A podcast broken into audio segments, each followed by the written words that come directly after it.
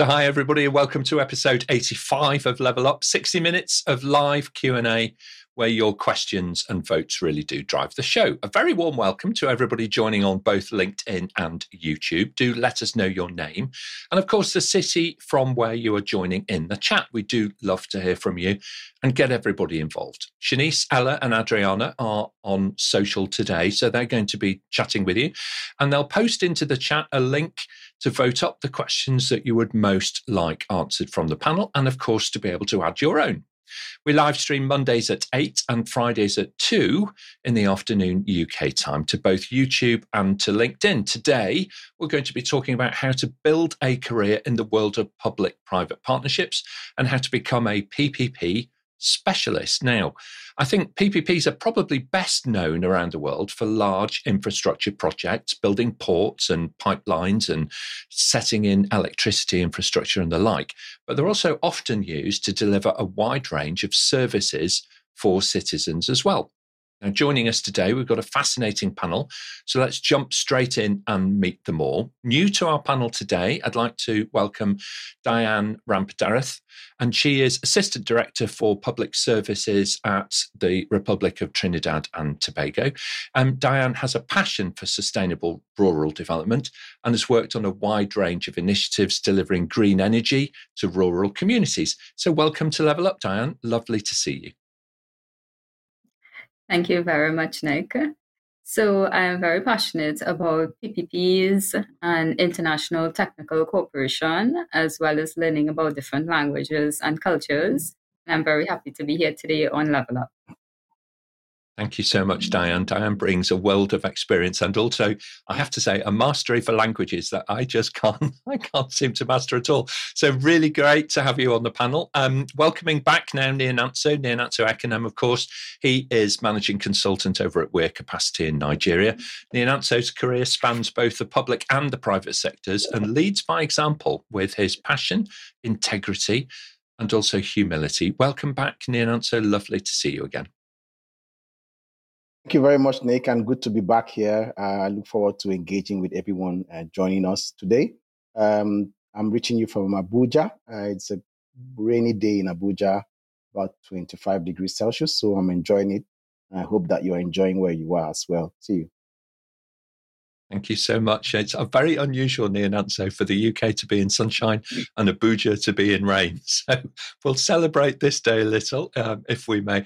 Andre Kruger is the CEO and lead trainer at PPP Training Online, and they have helped more than 500 practitioners achieve their CP3P qualifications, having worked at the World Bank the UK Prosperity Fund and many of the regional development banks, Andre helps his clients navigate through the world of PPPs. Welcome back to Level Up, Andre. Thank you, Nick. Uh, welcome also to all colleagues online. We are really looking forward to spending the uh, next hour with you and looking forward to your questions. Um, I'm sure we will have a great day. Thank you, Nick. Absolutely. Thank you so much indeed. Mart Rovers is a leadership coach and consultant from Interprom in the USA. He spends his time coaching leaders and specializes in the area of business relationship management, a key skill for everybody who's involved in the planning and execution of PPPs, of course. Welcome back to the panel, Mark. Lovely to see you. Thanks, Nick. Thanks, APMG, for having me again. Look forward to the uh, exciting questions that have already been posted and uh, can't wait to uh, share information and uh, hopefully help the audience. Okay, excellent. Thank you very much indeed. Now, completing our um, producers today, you can see so many of them online from Adriana and Ella, of course, who are there um, helping support our social engagement, through to um, I've just seen Samson pot up, so pop up rather. So welcome, welcome, Samson. Great to have you um, as part of our producer team today. Of course, you are the producers because it's your questions and votes that drive the show. So, um, Ali, welcome from Dubai. Please do jump into the chat and put your questions directly in, and the social team will pick them up and share them with uh, the panel. All right, very good. Completing our team on camera today is our question master. She is Charlotte Miller, and she's joining us from the heart of the UK's Silicon Valley, down here in the south of England in Berkshire. Welcome, Charlotte. Great to see you. Thanks, Nick. It's good to be here for what seems to be a very interesting episode by the number of the viewers that are watching us at the moment. It's fantastic to see so many people watching us both on LinkedIn and YouTube. All right, excellent. So um, let's jump straight into those questions because I can see them starting to stack up, panel. So um, let's begin and we'll take our first question, please, Charlotte. Thanks, Nick. We've got a question from Theo. Theo asks, will I receive international recognition, sorry, recognition when becoming a public-private partnership specialist? All right. It's a really important part of all of our professional development to be recognised. Um, Nyananso, start us off on this one. Okay, so let's let's start by defining um, international recognition. So if it means uh, being on the front of Time magazine, I've not seen a lot of uh, PP specialists on the Time magazine. But if it means um, if you're in that PP space uh, that you'll be recognized, yes, because you're a PP specialist and you're helping to you know deliver projects from concept development to project preparation and structuring, and also even delivering contracts, then you'll be recognized in that space and you'll be on demand uh, for your services. Absolutely fantastic. Thank you so much. And I love that idea. I think that you may yet appear on the cover of Time magazine, Nina. So don't rule it out, my friend. Okay, it's just a matter of time. All right, let's uh, hear from Dianne. Your thoughts on this one, please. Yes, definitely. Once you become a PPP specialist and work on various projects and your name is recognized, you will have international recognition. And also because of the courses that you would have undertaken, for example, the CP3P exam, which is internationally recognized. So, yes, all right, excellent. Thank you so much. One thought from myself just on this is that, you know, the international recognition recognition part usually comes in two forms. First of all, the certification itself projects that not only have you um, learned about the subject area of public private partnerships, but also you're using an internationally recognized standard. Okay, you're judged against an internationally recognized standard. And that really does have merit because it helps you, it helps your team, and it also helps your organization to be more successful when you're bidding. It's very rare PPPs are delivered by a single organization. It's usually a collection. You know, it's usually a conglomerate or a, a grouping together of different organizations working together. And um, that allows you to speak a common language and to work together in the most effective and efficient way. So, some really great answers uh, to that question, and we'll we'll work on raising you up a little bit as well and giving you a little bit more recognition around the world through Level Up. So, very good, Charlotte. Let's move on, please, and we'll take our next question if we may. Thanks, Nick. We've got um, a live question from a LinkedIn viewer, Philip. What is the role of a public private partnership in humor- humanitarian settings? All right, so humanitarian type um, situations. Uh, Nina, so start us off with your thoughts on this, please. Yeah, this is a, a very interesting question because we've come across this. Um, you know, people have asked, is it possible to have a public-private partnership um, in the humanitarian or, or non-governmental uh, NGO sector and all that? And it's yes, it's possible because um, it doesn't really mean the private sector is there to deliver um, um, profit for themselves and over bloated profit. It's about delivering value. And so, if you structure the project well, that gives the private sector the opportunity to deliver value, meaning using their skills and expertise and experience to deliver value. That means they can deliver projects on time and on budget, and also get the you know the level of profit they, they are looking at. Um, something in that space should be something that is within a range that is not um, commercially high, then yes, it's very, very possible. We've seen a few projects where um, NGOs have, you know, partnered with private sector to deliver projects. Um, um, so, so in the humanitarian space, you may not call it public-private partnership because if the humanitarian, you know, um, um, impact investors come in, um, that that's not the public. But if it has to do delivering projects through the public, then that's when it's a public-private partnership. But yes, PPPs can actually work in humanitarian space. Okay, thank you so much, Dianne, and then Mart. Yes. So PPP projects are wide ranging from economic to social. So a lot of these social projects implemented under PPP arrangement can contribute to humanitarian issues. Thank you very much indeed. And Mart, your thoughts, please. I'll take a liberal approach to this question as far as uh, answering it. The uh, the P in uh, project management, one somebody once said, is as much about people as it is about you know project. And when I see humanitarian, I think immediately, well, it is about people. I think what what PPP has done is to allow so many you know good causes uh, as far as humanitarian uh, purposes or goals to be achieved. Uh, I don't think I mean, it would have been a much bigger challenge without PPP to uh, to get those accomplished. So I think there's some, some great successes to uh, you know to share and to be proud of. So absolutely, the answer is absolutely yes. Yeah, absolutely. Thank you very much indeed. I, I think one thing that the panel would all agree with is that these sorts of uh, partnerships take time to build all right? And they take time to put in place and to be effective and to ensure that there is value for citizens and a balance of risk shared between the public and the private sector.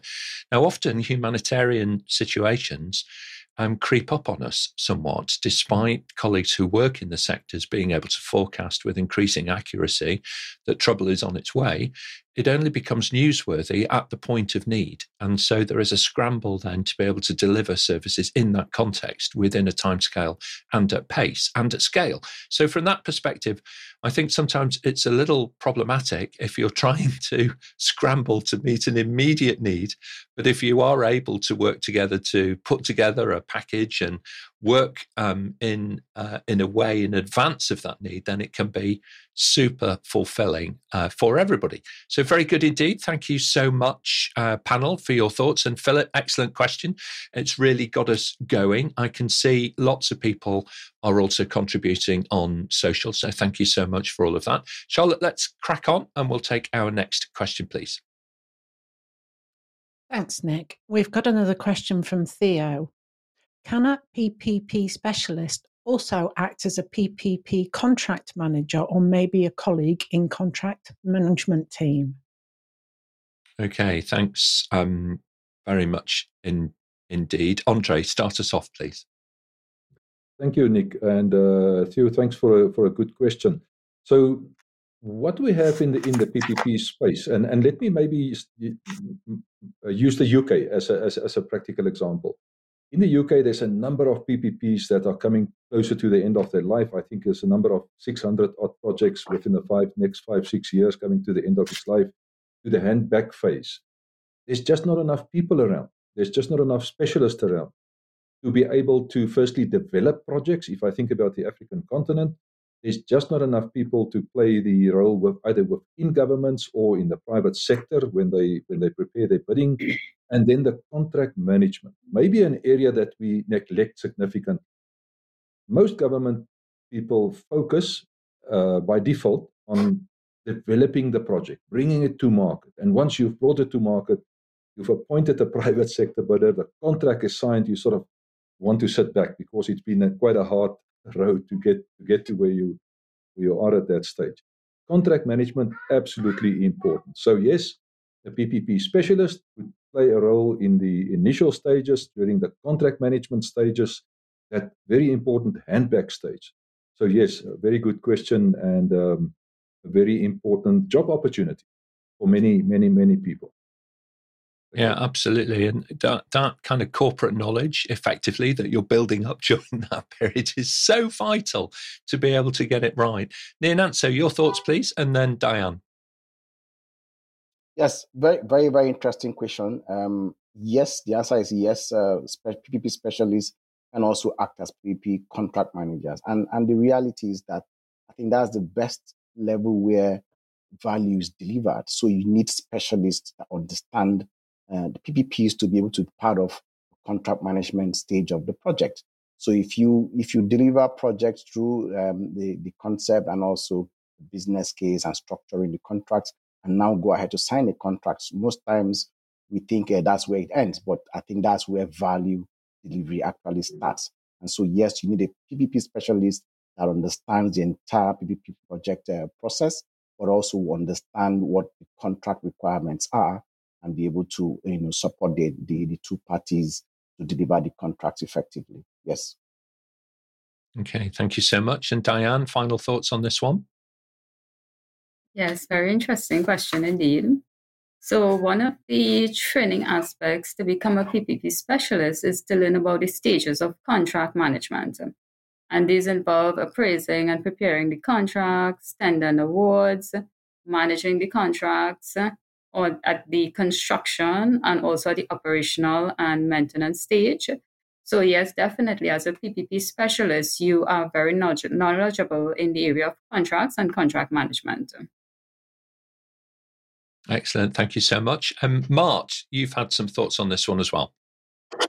Yeah, you know, if you think about it, we're, we're talking about project, projects, projects the whole time, right? And then we think, oh, project is done, so hands off, we're, uh, we're going off to something else. But uh, with these types of projects, I mean, this goes on after co- project completion, right? So there's this, this long phase in this life cycle, you know, where so much more has to be managed, you know, where maybe the, the, the private partner wants to uh, start making some money of uh, of all the investments, so to speak. So, in other words, that happens after project completion often. So, contract management, absolutely. I mean, this this goes on for much longer than that. So maybe there's some confusion there as well.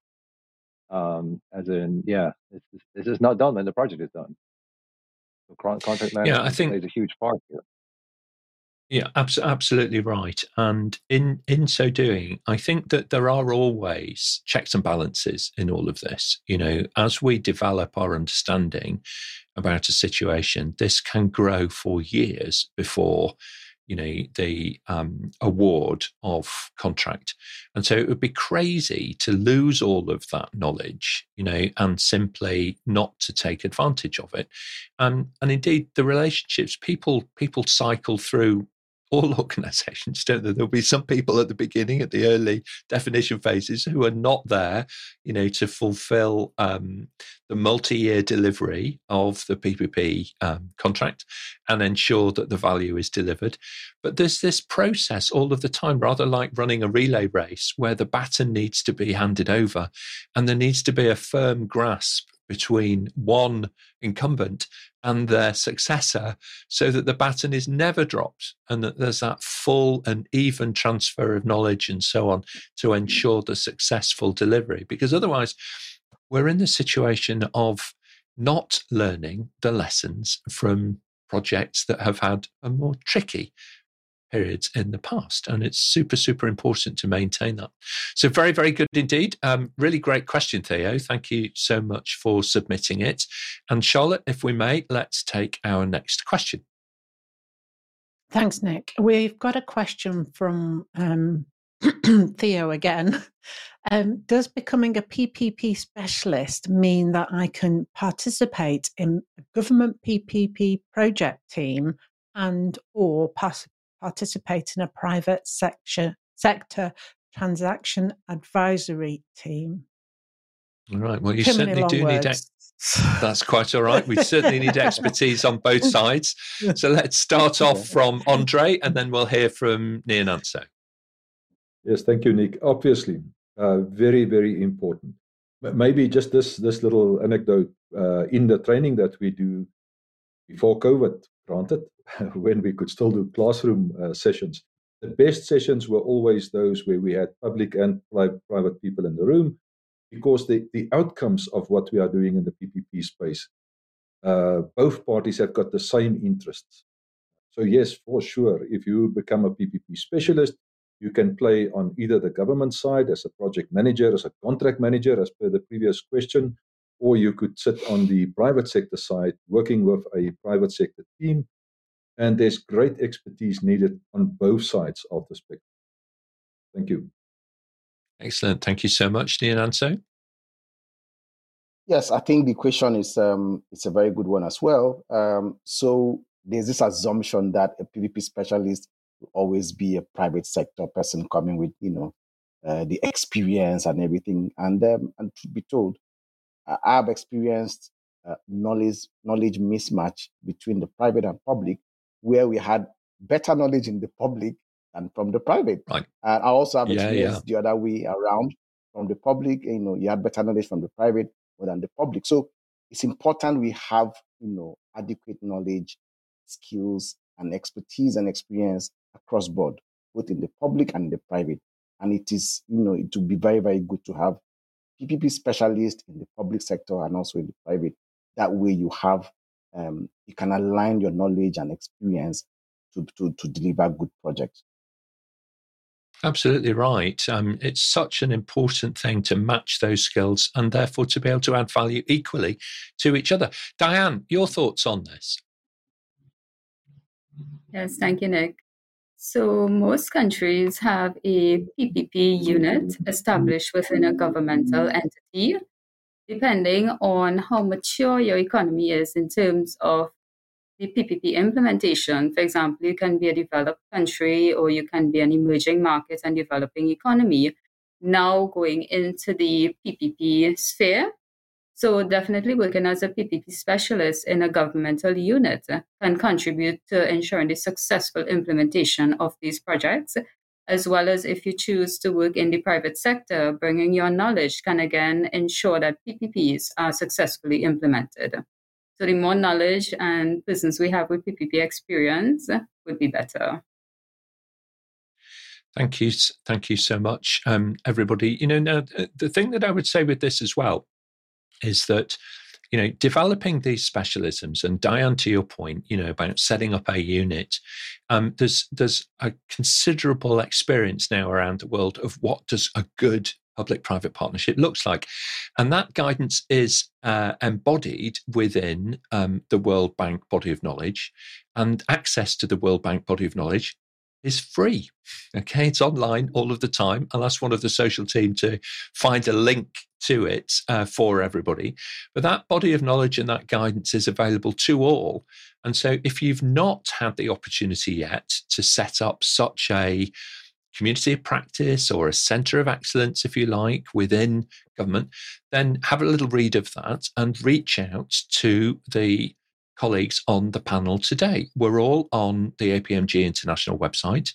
You can find us really easily. Just search for Level Up, and then you'll see all of our biographies on there and little link that you can click on and connect with us on LinkedIn so that you can um, work with us uh, as a colleague and figure it out and see what we can do to help you to grow your community of practice around PPPs.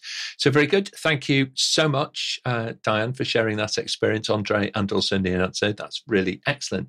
Let's move on, um, Charlotte, if we can, and we'll take our next question, please. Thanks, Nick. We've got a question from Margaret Smith, which has just been submitted. How can one acquire practical knowledge and experience in the PPP space as a beginner in practice? All right. Well, this is a really great question for this particular show because every everybody's career has to start somewhere. so start us off, and then we'll hear from Andre. Yes, uh, very very good question as well. Um, so when we do these PPP trainings, uh, like we do at Work Capacity, where we do the, the PMP certification training, our objective is your application of that knowledge, not just acquiring the knowledge, but applying it. And so from experience, we've learned that, look, no matter the opportunity, just grab the opportunity. Go to another government agency or go to another private entity, work as an intern for free. Just start going through previous projects, go through how it was uh, developed, how the business case was developed, go through the business case, go through the structuring of the contract and the tender. It means you're learning, you're trying to apply the knowledge first, and also start joining project teams. You know, I mean, what we've done in the past is to tell people join for free so that you start getting the experience and the you know knowledge you need, practical knowledge. That way you can actually showcase that you have practical experience. Because if you wait to get paid um, to apply, then it, it, may not may not happen um, as soon as you would want it. So start joining teams that uh, you can do pro bono and get yourself some practical knowledge. Excellent advice there. That volunteering route is so important for our own career development. Andre, your thoughts, please, and then we'll hear from Dianne. Yeah, so, so, so I'll take take it a step further uh, to, but firstly, want to confirm what Nyanzo said. Absolutely, absolutely important. What we find in training is we find people that has been working in a PPP unit or maybe in a national government department for a few years with infrastructure, and then then want to take it further. They want to become involved in the PPP space. Similar on the private sector side, uh, uh, consulting engineers, lawyers. Um, that, that have been in their business for, for a while and now they want to become involved in the PPP space then the first thing they normally do, based on my experience, is they, they, they, they take the training, they, they do the training, and then progress from there. As Nyanzo said, uh, also in, in the practical training sessions, we try and use case studies. We, we also try and open up, similar to what you have done, Nick, earlier on by, by referring to the World Bank uh, knowledge base. There's really a lot of information available, even if you are interested in sector based information uh, in our training company, and I'm sure all the training companies would also collate that information. Uh, because tomorrow one of your previous students will, will come back and say, listen, please help me with a port PPP. If you've got any case studies in, in, in, in. So fully agree with Nyanzo. And if you have progressed a little bit further and you're in this space, take the training, uh, go through the process, uh, learn from different people, uh, get to know about the websites, the uh, information newsletters uh, being being put out. The the one that I can mention is maybe the GI Hub. I'll, I'll put I'll put the link to the GI Hub on the system. Also, a very good resource. They work very closely with the IFC and the World Bank. Thank you. Yeah, thank you. I was coming across uh, GI Hub actually recently um, as well, and looking at some of the work that they're doing. So I, I, do think that that's a very interesting, you know, resource to be able to tap into as well. So very good. Thank you so much, Andre. Um, Dianne, your thoughts on this? So I definitely agree with my fellow panelists. Undertaking the CP3P exam is indeed a must also, APMG level up sessions about PPPs are very informative in terms of learning about the practical knowledge of how PPPs are implemented. With regard to experience, you can look at sourcing a job or maybe an internship unit or in the private sector in a subcontracting company. So you would get a lot of experience in how PPPs are actually implemented and of course network network as much as you can yeah, it's great advice, isn't it? Really, and you know, um, from all of these things, you get the opportunity. The opportunity can present itself, but one one thing to do is to say it out loud. say it, say it out loud to your manager, to your colleagues, and say this is an area of real interest to you. You know, and you'd like to get involved, and even if it's just simply joining in and facilitating you know meetings or taking minutes or you know starting just volunteer okay just get engaged volunteer and join in because then over time your network builds and you build and build and build if you remember back to how you began your career that very first day you knew very little and almost nobody in your organization. So do take that first day type approach again when you're starting to branch your career and look for development and specialisms that have so far eluded you. Take that opportunity to really reach out to people and network and join in. Mart, you coach a lot of leaders. How do you go about coaching those leaders to recognize talent in their teams and to give those people who ask for opportunities the chance to join in? How do you go about doing that? Um, I'm always going back to, you know, what's their passion, and um, you know, match that with, uh, you know, where's the talent or where's the need. Um, that that's my approach usually. That's actually what I try to find out. Um, you know, what is it that gets them going, and um, you know, if, and then develop that, of course, with uh, the appropriate training, experience, and so on. Um, but that's where I usually start. You know, uh, figuring out their passion. Absolutely, and um, always remember, as an individual contributor, whatever your manager is interested in, it's really great to develop that as your passion. it's just a just a kind of a, a thought for you, okay? Because then you you start to really connect with whoever it is that you report to. So very good. Thank you very much indeed, uh, Mart, for that advice. Excellent. Very good, Charlotte. Let's move on, please. We'll take our next question if we may. Thanks, Nick. We've got another live question from Vivek.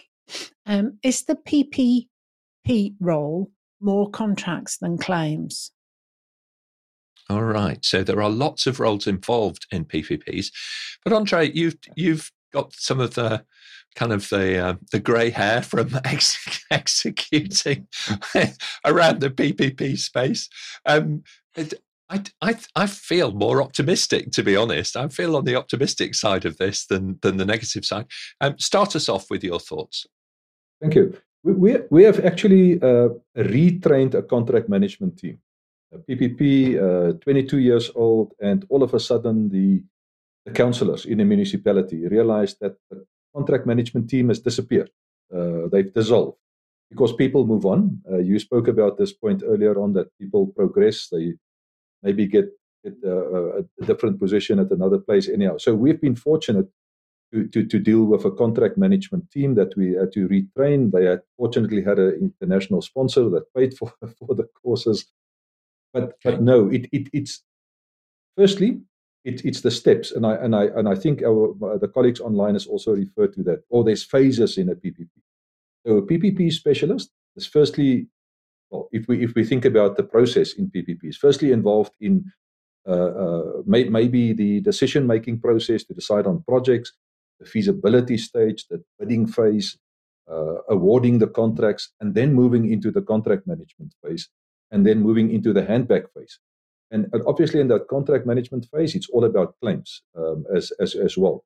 So, um, is the PPP role more contracts than claims? Yes, if you work in a contract management unit uh, uh, or maybe maybe if you work in a contract management unit, you will deal with the contract and all the consequences of the contract. Uh, maybe government did not do what they should have done, or maybe the private sector did not do uh, what they should have done. So in that in that perspective, it, it's it's significantly about claims. But if you're on the other side, in the project development side, it's about data, building up data because we are working with life cycle. I hope that helps. Yeah, I think it really does. And it's a really insightful question. So thank you, Vivek, for posting it. Nyananso, in your experience, is it more about contracts than claims? I, would say it's more about avoiding claims. so it should be more about contracts. So let's, I mean, so what we do is to to make sure you limit the claims, you know, down the line. And that's because that's where the value of PPPs are delivered. Uh, from from when you sign contract and start delivering uh, projects.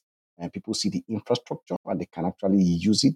It's operational and they can get the value of PPPs. So that's where you want to deliver value. So you don't want to have more claims.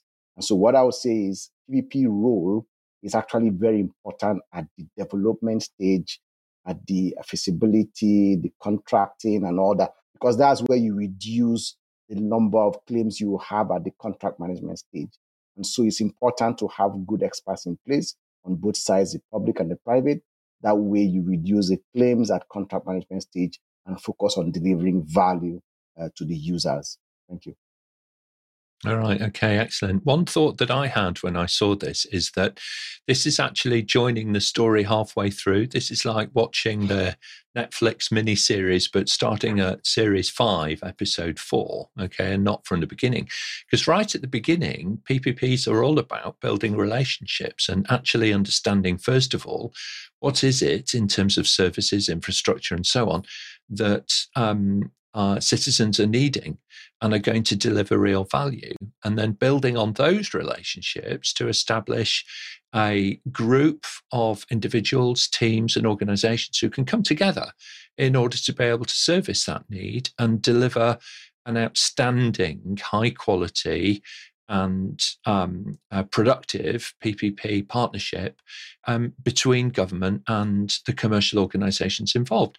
So I would say it really does all start with relationships. And on that point, you know, it's worthwhile considering those first because through relationships come contracts and contracts really you only really want to rely on um, for clarity. You know, you need the relationship first. Marks, what you work a lot in this kind of area, helping people structure relationships and develop business relationship management. How important do you see it as um, uh, within the PPP sphere? Thanks for asking, uh, Nick. This really complements PPP, um, the business relationship management aspect. Um, if I would um, explain business relationship management from four different angles, then I think it immediately resonates. I mean, we already talked about value a couple times. You mentioned that, right? Um, relationships, of course, you know, you want to get something out of it that needs to be of value. Uh, driving value is something that uh, business relationship management is is very keen on, very focused on, so is uh, Triple uh, P. Of course, you want to get the uh, you know value from these uh, initiatives. But the other a- three aspects, um, one is its purpose. You know, why are we doing all this? Right? Something needs to be better off in the end, um, and that's of course relationships are key in this whole environment. Which brings me to that third aspect, that's cultures I mean, how often do we deal with different cultures in the private sector or, or in the uh, public sector? I mean, that's uh, in, in general, you know, in broad terms, already different cultures, but then add international flavors to that, and then, you know, it gets even more interesting. So that relationship aspect uh, becomes even more important. And finally, obviously, relationship management is about building partnerships. And I mean, I think by these four uh, uh areas, you know, the purpose, the value, the culture, and the and the and the partnerships. I should. I, am assuming the audience that knows a little bit about the, the PPP me recognizes as in, hey, wait a minute, that's what we're talking about as well. So they go really hand in uh, a good hand in hand. So thank you, Nick. Okay, thank you so much um, indeed. Thank you, uh, Mart, and thank you, panel. And most of all, Vivek, thank you so much for a really insightful question. Um, uh, Dianne, just one thought, because you work in a very um, uh, different cult, business cultural environment, government cultural environment than I have experienced. I've not worked in uh, Trinidad and, and, Tobago. I've worked in many countries, but but not there. What are your thoughts around trying to think about the context and the culture and trying to get that built out in building those strong relationships? Thanks, Nick. Understanding culture is indeed very important in the implementation of projects. In Trinidad and Tobago, with regard to PPPs, we are uh, we are considered an emerging market and developing economy. So we have a lot of interaction with more developed countries, countries in Latin America, where we interact with them to get a lot of experience and knowledge with regard to PPPs. So, understanding the different cultures is indeed critical for us to be able to implement a successful PPP, to successfully establish our PPP unit, because we have so much with different cultures. So, definitely, it's an important aspect to consider. I, I, you know, I completely agree with you. It's it's makes all of the difference. It's not often what you're trying to say or what you're trying to do. It's how how, how do you go about doing those things? Mm. And to get that right, you need to understand, you know, uh, the cultures in which you're working. So really, really great. Thank you so much, Vivek. It took us, it, that sort of lifted us up a little bit and we branched out into a whole range of different areas from that seed of a question. So thank you so much. Charlotte, let's move on. We'll take our next question, please. Thanks, Nick. And saying that, um, we've just had a live question come in from Monica. Monica is a LinkedIn viewer and she asks Could we also hear about other PPP best practices that come to minds of the speakers? All right. So I'm going to give the speakers a few moments to actually just kind of consider this question. So it's kind of some best practice or some good advice, some top tips, whatever you would like to start us off with. So, um, Andre, I'll come to you first and then we'll hear from Dianne.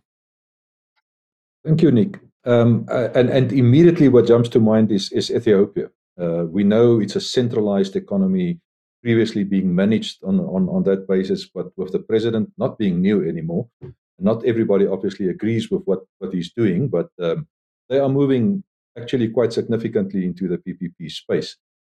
So what they did from the start was to firstly train up the uh, senior decision makers in government. We literally had a director general. It was a lady. I think there's something in there, and she had uh, all her directors sitting in the training room for a whole day.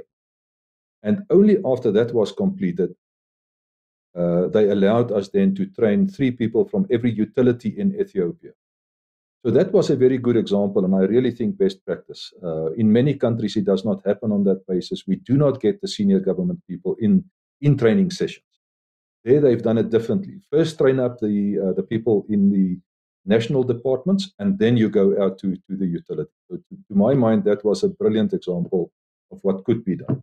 Thank you it's so important that visible leadership where you bring everybody in and say, okay, no, we're all going to do this together, isn't it? It really sets the tone of the entire relationship from that moment forward. So excellent. Really nice one to hear about as well. So thank you um, so much, Andre. Dianne, your thoughts, please. So, one of the PPP best practices that I've found is the PPP framework once uh, an economy has an accepted national PPP framework, it provides the enabling environment for PPPs to be successfully implemented. So I would suggest that countries, whether you're developing or emerging markets and developing economies, should have a PPP framework which outlines the rules and the regulations for implementation of PPPs. Thank you very much indeed. And um, Mart, your thoughts? Just a quick one. Um, I, I want to phrase a, a, quote from Michael Jordan. I think is uh, uh, appropriate for this one. I mean, it, he once said, "Talent wins games, but teamwork and intelligence wins championships." Um, you know, we can be the best uh, PPP experts uh, out there, but you know, if we're not uh, acting as a team, right, or don't have the the right knowledge or experience or expertise or brightness in the room, then you know there's still a whole bunch of things that uh, may fall apart. As and again, I want to emphasize on that uh, team aspect. Um, I mean, if you think about it, it's a unique environment in itself, right, to bring public and private sectors uh, together. Um, I mean, and this is just a unique way of, uh, you know, the, the, the, the, team aspect in essence. So hopefully that quote, uh, you know, inspires a bit. It certainly does. Yeah, absolutely, certainly does. Because many PPP projects run for multiple years and they outlive most. Um, the, certainly the uh, the working period anyway, or the appointment period of most politicians. So politicians, it's inherent in their nature to think fairly short term, because their term of office is relatively short. But citizens need thinking beyond the horizon, beyond that immediate horizon, and the vision and the uh, expertise to actually implement. Nyananso, what kind of best practice would you share from your experience around PPPs? I mean, um, one one that comes to mind clearly is what what's happening in Nigeria. Um, so um, sometimes we say we have 37 countries in Nigeria because we we run a federal system. So we have okay. subnational states that, that are, you know, independent states. So they have passed their own independent PPP laws and they set up their own PPP units. But the interesting thing is that um, the federal, the national level PPP unit uh, brings all the 37 PPP units together annually for knowledge sharing. And that hmm. means mm. the priorities and, and the needs of different states determine the PPP projects to focus on. So you can see some states looking at agricultural PPP, some look at health, some look at education. Or you bring everyone together to now share knowledge because um, when you learn from others, you can actually reduce the amount of mistakes you make going going forward. So it's a very good practice, which I think other countries can actually learn from. Meaning projects come together to learn from each other and not building silos and start delivering on your own. Bring everyone together to learn so that in the future we let we make less mistakes in and can learn from what we've done in the past.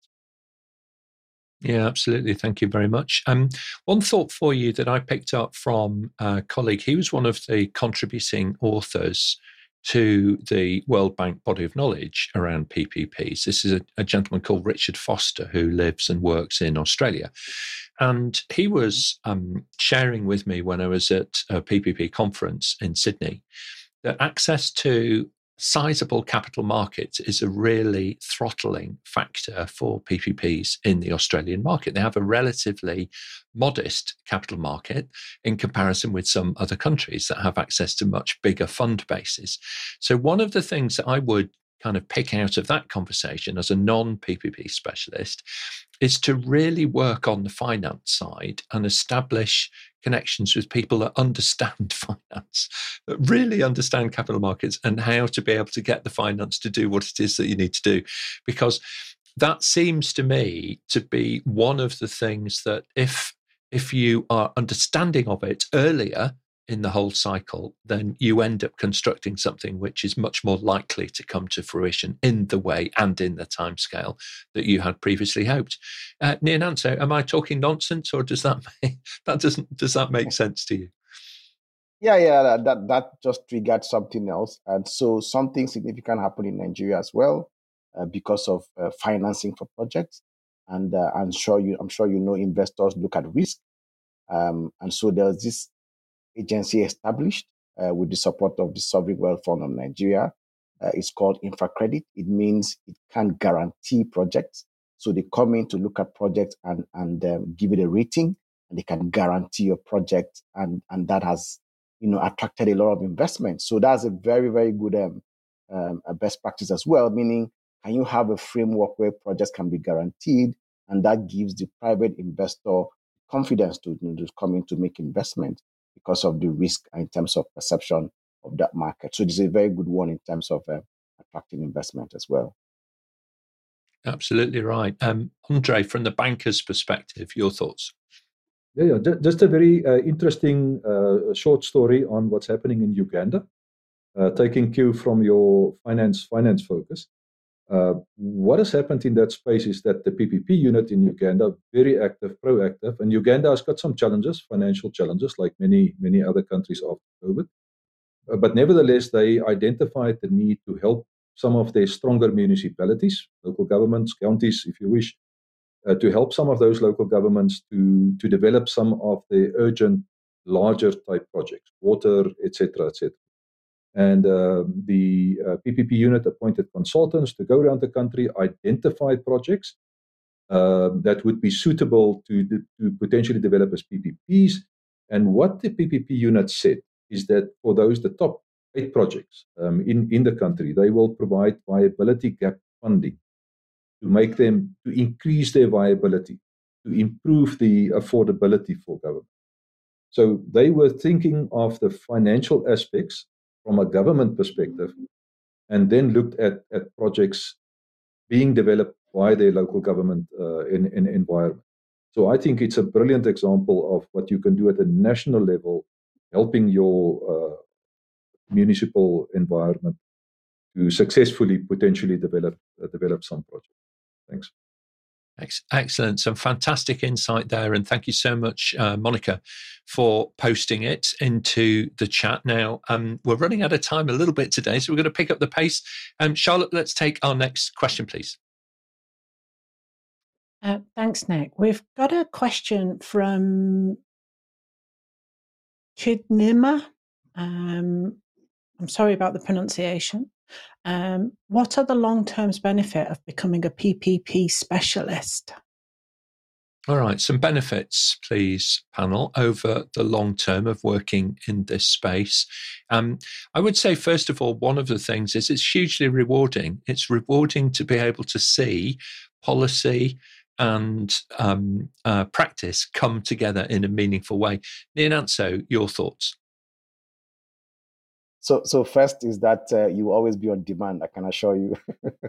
so, so that means uh, it means you you're just, you're going to have um, uh, good projects coming your way and good opportunities coming your way. But apart from just having um, the commercial um, um uh, benefits, um, it's also an opportunity to experience new projects, new, very very unique because all projects are unique. I can tell you, even if it's in the same sector you will definitely go through different experiences. And so for a specialist, you have the opportunity to interface with different people, different frameworks, different policy environment, different cultures. You know, these things, you know, can actually help improve you as a person. And so you're learning as you're you know, delivering value as a PPP specialist. All right, excellent. Thank you so much, Dianne. So all PPP projects are very different. They range from economic to social projects. So working as a PPP specialist can help you contribute to economic, social, environmental, global sustainable development, which is indeed a very key topic now in terms of sustainable development of all economies. So the long term benefits would be contributing to a better world, a better society, and improving the quality of life of citizens. Okay, thank you so much. And Andre? Um, I'm actually fine. Uh, just confirming okay. the, the, the, the, previous discussion that this uh, Nyananso said that you'll never be out of a job. and uh, just think of it. There are many projects that have been uh, contracted for 30 years all of them need contract management. They need additional staff when they get to the handback phase or additional mm-hmm. consultants to help them. So it's a, a, proper career opportunity. And I think a very rewarding. Absolutely. Absolutely. Thank you very much um, indeed, uh, panel. The, the thing that I would say is that um, a lot of folks on LinkedIn, you know, they, they, they kind of I, I feel that they're looking for something that isn't quite there. You know, so if you're looking for real meaningful purpose in your life, working in this space can can deliver. All right, it can deliver year after year, month after month, because to Dianne's point, and to Nyananso's and Andre's and Mart's, what you're doing here is changing lives. And there's nothing better than that feeling of having gone home and made a difference. And you can absolutely make a difference in this space. Um, take the qualifications, learn about the subject, add value to your team, your organization, and help deliver better value for citizens um, in your work would be fantastic. Thank you so much um, indeed. We have time for one more question, I think, Charlotte. So let's take our final question for the day. I've never done this before, but I'm about to. Um, got a question from me. And my question okay. is what is the main feature of public private partnerships that you find interesting? Sorry, very interesting. Right. Okay, so the, the most fascinating aspect of uh, working in the PPP space or of public private partnerships themselves. Nyananso, start us off. Yes. Um, for me, it's been, I mean, I, I started out as an engineer. Um, I worked on, you know, civil engineering projects. So it was very interesting looking at project management from, you know, end to end, delivering um, assets. So that for me, that was like the best thing, you know. And when I got into PPPs, and I realized that, okay, there's something else um, that we were not getting risk. Risk allocation is the best aspect for me in PPPs. It means as that contractor or the person taking over the responsibility of delivering the asset in mm-hmm. terms of the asset itself and also the operations of that asset to deliver the services they, are, they have been built to deliver, you take responsibility. And that's for me is the best aspect of any of PPPs because it means as you build the asset, you have in mind that you're going to operate it. So you must put in quality, uh, but also operating it is where you get your payment. So you must make sure you deliver very good service to the user public. For me, that's the best aspect of uh, Fantastic. Thank you so much. Very from the heart, spoken from the heart, very authentic. Thank you so much. Um, Dianne and then Andre. So, as an emerging market and developing country going into the sphere of PPPs, one of the aspects that I found very interesting and it took me a little while to become accustomed to it was the fact that a public asset was being managed, operated and managed by a private entity using public mm. funds. So to me, that was very interesting and it took me a little while, but that's one of the aspects of PPPs that always stayed with me. It's amazing, isn't it, when you've got that governance structure right and you're getting the best of both worlds. And two and two really can make more than four in those circumstances. So, really brilliant. Thank you so much indeed. And Andre, your thoughts on this? A, a, very interesting point is that popular perception is that once we get into PPPs, we're going to lose jobs. I suppose it could be a labor position, etc., etc. But the contrary is true. And, and why is that so? It, it's, it's probably because once you've appointed, once government has appointed a private sector company to do what they need to do, governments also try and expand service delivery wider than government previously could do themselves. And for that reason, the private sector typically appoint more people. A good case study, and, and if you're interested, uh, there's no obligation. Check out our uh, LinkedIn page. Uh, we have just today posted an article on, on Egypt aggressively uh, making use of PPPs to create jobs. I'll, I'll just leave it there. Excellent. Uh, it's it's uh, it's an amazing uh, story actually, where people normally think, "Listen, we shouldn't do it because we're going to lose jobs." But I'll just leave it there. Thank you. Okay, excellent. Thank you so much um, indeed. Thank you so much to uh, everybody who's been submitting questions to the panel today. Um, we have kind of, we're starting to run out of time a little bit. So we're going to go to closing remarks now from the panel. It's been a really fascinating return to the world of public private partnerships. Um, Andre, if I may, I'll come to you first and then we'll hear from Dianne. Yeah, well, thank you very much, uh, Nick and APMG, for the opportunity. We really appreciate. And my hope is is that those online uh, can take something away from this, even if it's uh, just a little bit, um, and uh, move forward, uh, helping us to help ourselves in the infrastructure space. So, greetings from Absolutely. PPP Trading Online. Thank you. Thank you so much um, indeed, Dianne, and then Nyananso. Thank you very much, Nick, and APMG International for the amazing opportunity to appear on the show and to provide information and some guidance. And just a quote that I've always kept in mind with regard to PPPs when public conductors combine intellectual and other resources, more can be achieved. So, using the basis of a partnership, once we work together, we can achieve more. Thank you. Uh, absolutely right. Really inspiring quote. So, thank you so much, Dianne. Uh, and then Mart. Yeah, thank you very much. It was a good opportunity to interact with everyone again. And uh, to the panelists, thank you for sharing knowledge and also to all those that have asked questions.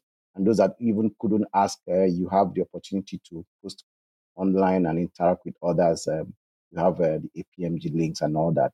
Apart from getting, gaining the knowledge of PPPs, it's important to build your skills and also gain the experience and also maintain the focus that PPP is designed to deliver value uh, not just to build the asset and uh, build um, um, commercial value for, for private sector. Is is designed to deliver sustainable development for all. Thank you very much. Thank you so much. You're absolutely right. Mart and then Charlotte. Just a quote about uh, R, the relationship aspect of uh, Triple P. that uh, says, "No one can whistle a symphony; it takes a whole orchestra." very good indeed. Yeah, very good. Yeah, absolutely right. Relationships are so, so vital to all of these. So, um, absolutely brilliant. Thank you so much, Mart, for bringing that to life as well. Um, Charlotte, your reflections on today's episode. Um, thank you very much to the panel, and thank you very much to the amazing audience that we've had, viewers watching today. It's uh, it's been really great to see so many people enjoying the show. And thank you for Dianne for being one of those viewers, but is now a panelist and has done a, such a fantastic job. Thank you, Dianne. Absolutely, very well done um, indeed. Lovely to to have you on today's um, panel. Now, on the on all of our producers' behalf out there watching us online and putting in the questions, want to thank the panel uh, from the bottom of our hearts for being such a great team today and answering all of those questions. Um, to our producers online, thank you uh, for joining us today. You can join us twice a week.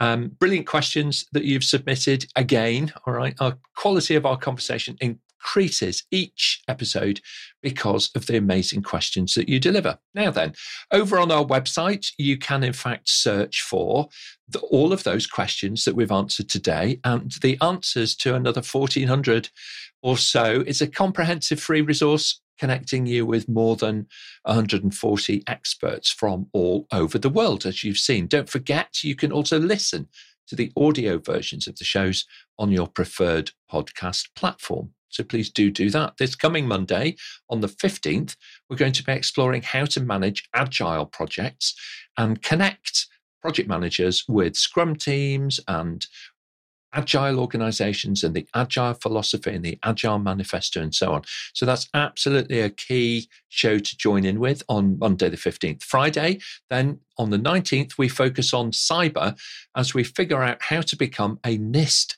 cyber security professional. Subscribe to the show. And we will, of course, send you a personal summary of what's coming up and how you too, just like Dianne, can join us here on the panel and level up your career with APMG. Thanks very much, everybody. We'll see you next time.